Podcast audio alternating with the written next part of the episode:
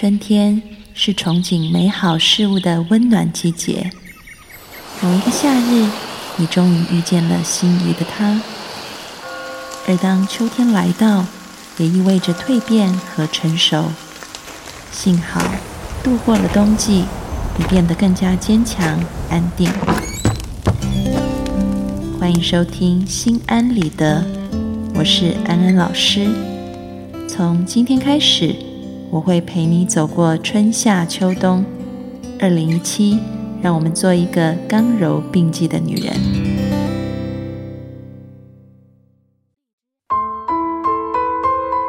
Hello，各位听众朋友，大家好，欢迎收听《心安理得》，我是安安老师。二零一七年的十月十八号，中共的十九大隆重召开。习总书记在报告中开宗明义的指出：“不忘初心，牢记使命；不忘初心，方得始终。”初心这两个字，就是中国传统文化当中。对于人性，对于心理最高层级的一个展现。大家都知道，心理学是从西方传过来的。那么，我们中国人有没有自己独特的心理学呢？其实是有的，习大大已经说出来了。但是，我相信有很多的听众朋友对于这个真正深刻的内涵还不是很清楚。所以在今天的节目当中，安安老师要从中国传统文化出发，来阐述中国人在这种高层次的心理需求上面的一种展现，也就是对应西方心理学里面说的中国人的自我实现是什么，中国人的自我超越是什么。这样讲起来好像有点抽象，但是请各位听众朋友耐心的听下去。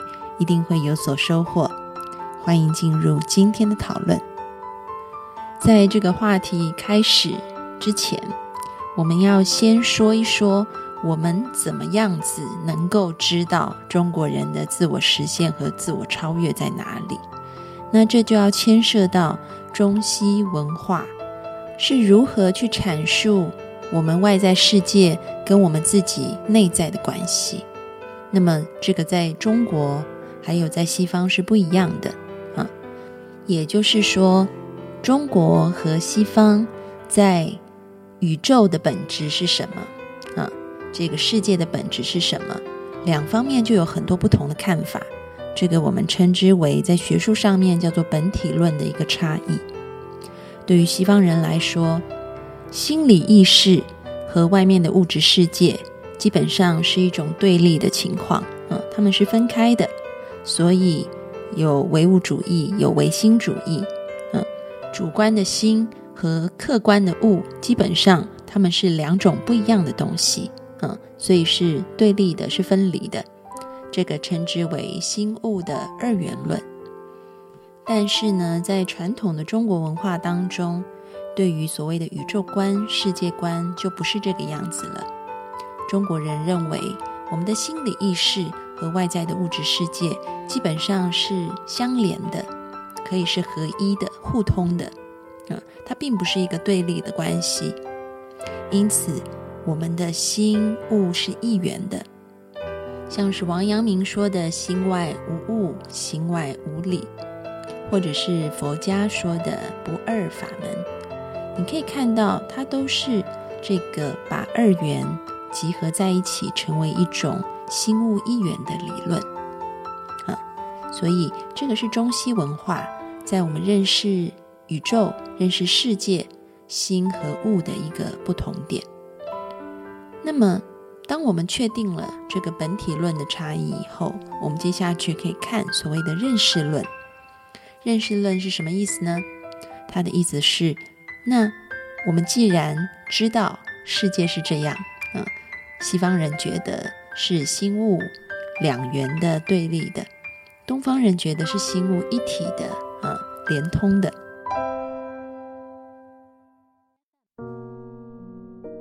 在这样子的本体论的差异之下，我们产生了另外一个东西，就是我们要怎么样去认识这个心和物，也就是我们自以为的这个宇宙。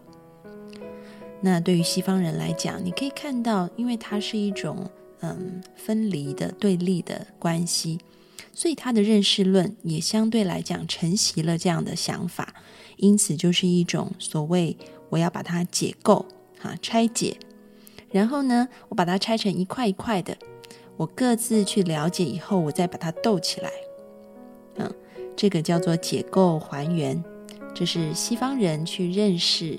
所谓这个宇宙跟世界的方法，就像西医，嗯，有这个眼科，嗯，然后有这个心脏科，也有这个胃肠科，嗯，然后有骨科。你可以看到，他把人的器官啊，不同的部位切开来，啊，我要去理解啊某一个专业啊，这个专业里面做的很好以后，我再把它斗起来啊。所以看一个人，我可以先把它分成很多不同的部分来看啊。然后再把这些部分所得到的这个结果加总起来，就形成这一个人全部的样貌。这个是西方人的看法。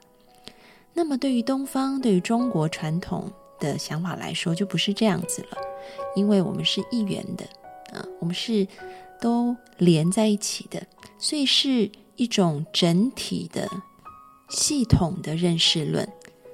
就像刚刚安安老师提到的，看医生，如果你去看中医，嗯，我们不会分科的，嗯，通常就是中医把脉，嗯，然后说你这个体质可能是因为有寒、有热、有阴虚还是阳亢啊，产生了不同的症状，所以导致你的眼睛痛啊，心脏痛，然后脚也痛，他不会把你拆开来啊，去看你每个部位。你背后是同一种原因导致了不同的部位出现了症状，因此他把人当成是一个系统、一个整体来看待的。这个是我们中国的认识论。那么，在我们已经理解了这个认识论的不同以后，我们就下到再一层，是所谓的方法论。这个方法论就是我们要透过什么样子的机制，啊？手段或者是工具，嗯，也就是什么样子的方法可以帮助我们，嗯，去发挥我们刚刚提到的我们认为的认识论。所以，对于西方人来说，我要怎么样子能够更加的理解每一个人啊？他有这个许许多多的小部分，我要怎么样把这个小部分搞得很透彻，搞得很呃这个清楚？以后再把它拼起来呢？那我就是要透过一种逻辑性的啊思考啊，一步一步的拆解。所以你可以看到，这个为什么安安老师要从头开始讲？因为你看到西方的想法啊，它从本体论到认识论到方法论，都是一种啊不断的去切割、切割再切割啊的一种思维模式啊。因此，他会透过一种逻辑性的啊往外去探求。因此，西方发展出了这种科学的研究方法。透过这种科学严谨的步骤，一步一步接着做下去，我们就可以达到我们逐渐认识这个小小的部分，然后这些部分拼凑起来，就可以认识整个世界、整个宇宙了。这个是西方人的想法。但是在中国传统当中，中国人并不是这样想的。那是根据，因为我们有心物的一元本体论，导致我们有一种整体的系统的认识论。以后我们要怎么样认识整体？我们要怎么样更了解这个系统？那就要透过一种往内啊去反观自己，去觉察自己，去关照自己。啊，因为心物是一元的，所以我们把自己搞懂，大概这个世界就懂了啊。那这个我们说身体里面就有小宇宙呢啊，你把这个小宇宙搞懂，外面的大宇宙就是小宇宙的放大版啊。这个是我们中国传统的想法，因此我们要了解整个宇宙啊世界，我们要从了解自己开始，要从了解自己的精神内在开始。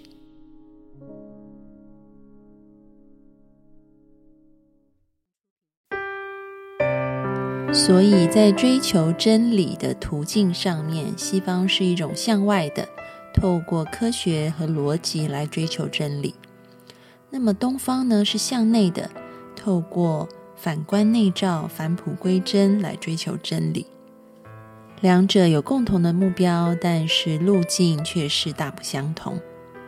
所以，从今天节目的一开始，我们提到习大大说的。啊！不忘初心，牢记使命；不忘初心，方得始终。其实“初心”两个字，在中国的传统文化，也就是混合了儒、释、道三种文化的这种体系当中，其实就是一个往内去发现我们自有的一个本性的一个过程。嗯，比如说儒家说：“人之初，性本善。”大学里面说，大学之道在明明德，在亲民，在止于至善。也就是说，大学的道理在彰显每一个人都有自身所具备的光明德性，而这个德性就是明明德，就是至善。那要怎么做到能够发现这个明德、这个至善呢？那就是后面说的。知止而后有定，定而后能静，静而后能安，安而后能虑，虑而后能得。这种定静安虑得，其实也就是我们一直在正念课当中啊教大家的。我们要专注放松的，把焦点拉回当下。你可以定锚在呼吸上，或者是你的身体上，然后呢，去关照自己目前的。身心状态，你就是在一种安静、安定的状态当中去观察自己的起心动念。当你觉察到这些起心动念的时候，你也会发现它好像云朵一样在天空当中走过来走过去。但是呢，你就是那个天空，你是可以去包容它的来来去去的。而这个天空它不会移动。然后也没有变化，它一直在那里啊，所以你就是要能够回到自己变成像是一个天空的状态，这个状态就是你觉察了你的情绪和想法，但是你不是一头钻进那个云里面去被它带着跑啊，你是一个后设的，你是一个更宽广的一个认知，那么。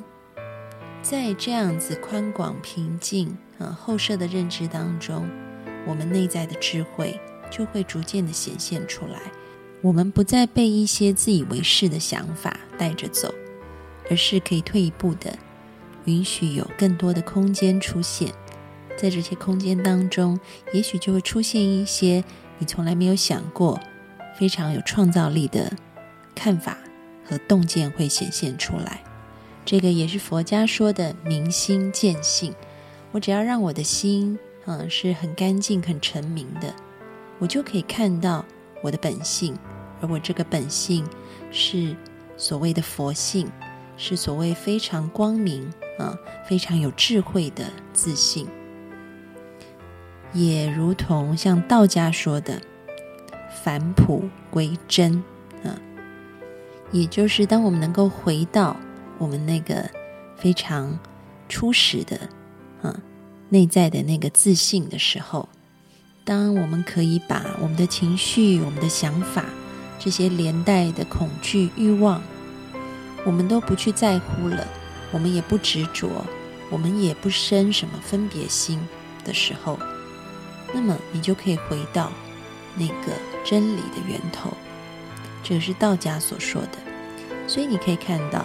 在中国传统文化儒释道里面，都不断的告诉我们同一件事情，那就是人要自我实现，或者是自我的超越，我们就要一再一再的回到自己最里面的那个清净光明至善的自信，那也就是最终的真理的目的地，也就是不忘初心。